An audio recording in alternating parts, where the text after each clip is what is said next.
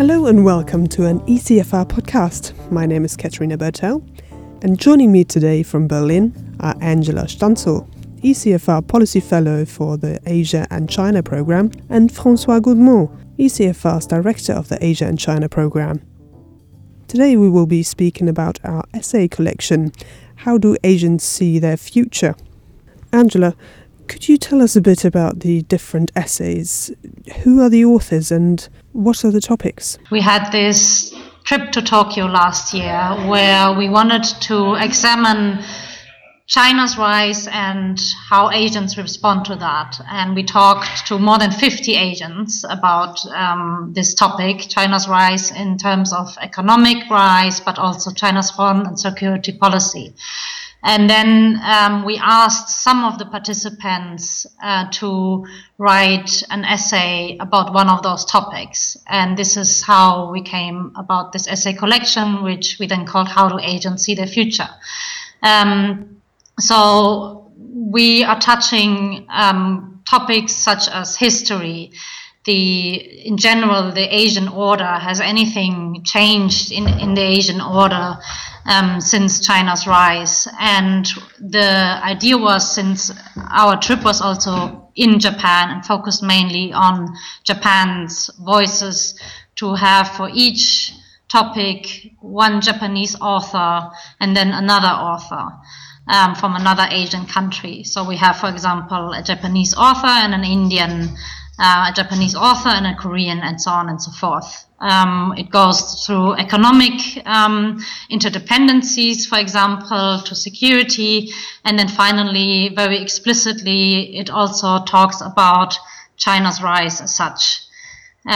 So this, I think, is probably the best way to describe what the essay collection is about and how we came to publish it. François, in the introduction of the publication, you mentioned that environment in Southeast Asia has changed. President Xi Jinping was previously talking about cooperation and shared interests. Now he talks about cooperation in the context of the Chinese dream. Why has this change occurred? Well, it's very clear that China has moved from being a marginal partner and then to some extent an outside partner in most organizations in Southeast Asia or in East Asia generally, to being the key participants and the key influence. It's also very clear that China's power has been rising for the past 30 years, and including militarily. And what we're now seeing is an Asia that asserts itself at the center of the region.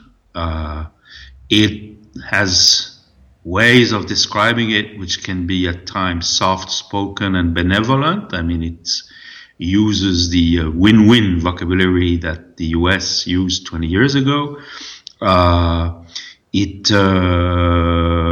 President Xi has spoken recently of the Asian dream. Now, it's not only a China dream, it's an Asia dream. But nonetheless, it's very clear that China sees itself at the center of the region. The words sphere of influence are not pronounced officially, but they're probably there informally. How do you think the neighboring countries perceive the growing dominance of China? Do they feel threatened? Well, yes, I think so by now. They have, on the one hand, of course, benefited very much of China's economic rise, but aligned with that came also China's military rise.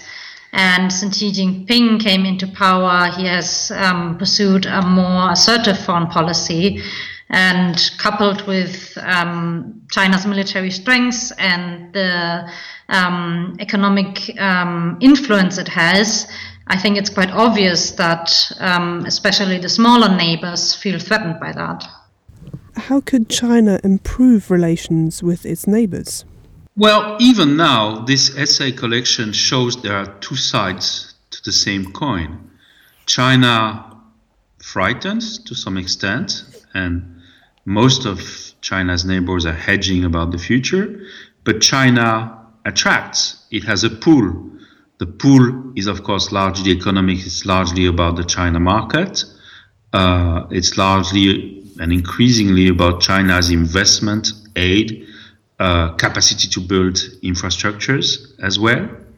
So the real question is which side of the coin is going to predominate in the future? Or are we going to be subject to what some in East Asia, particularly President Park Chung-hee of Korea, calls the Asian security paradox, that we need China for our prosperity and we fear China for our security. Neighbors are torn between those two trends. What is the EU's role? Is the EU losing influence in the region? Yeah, I think the question would be how much influence did the EU ever really had in Asia? I think, obviously, for the EU, the most interesting part in Asia was economically driven. The relations are very good economically speaking.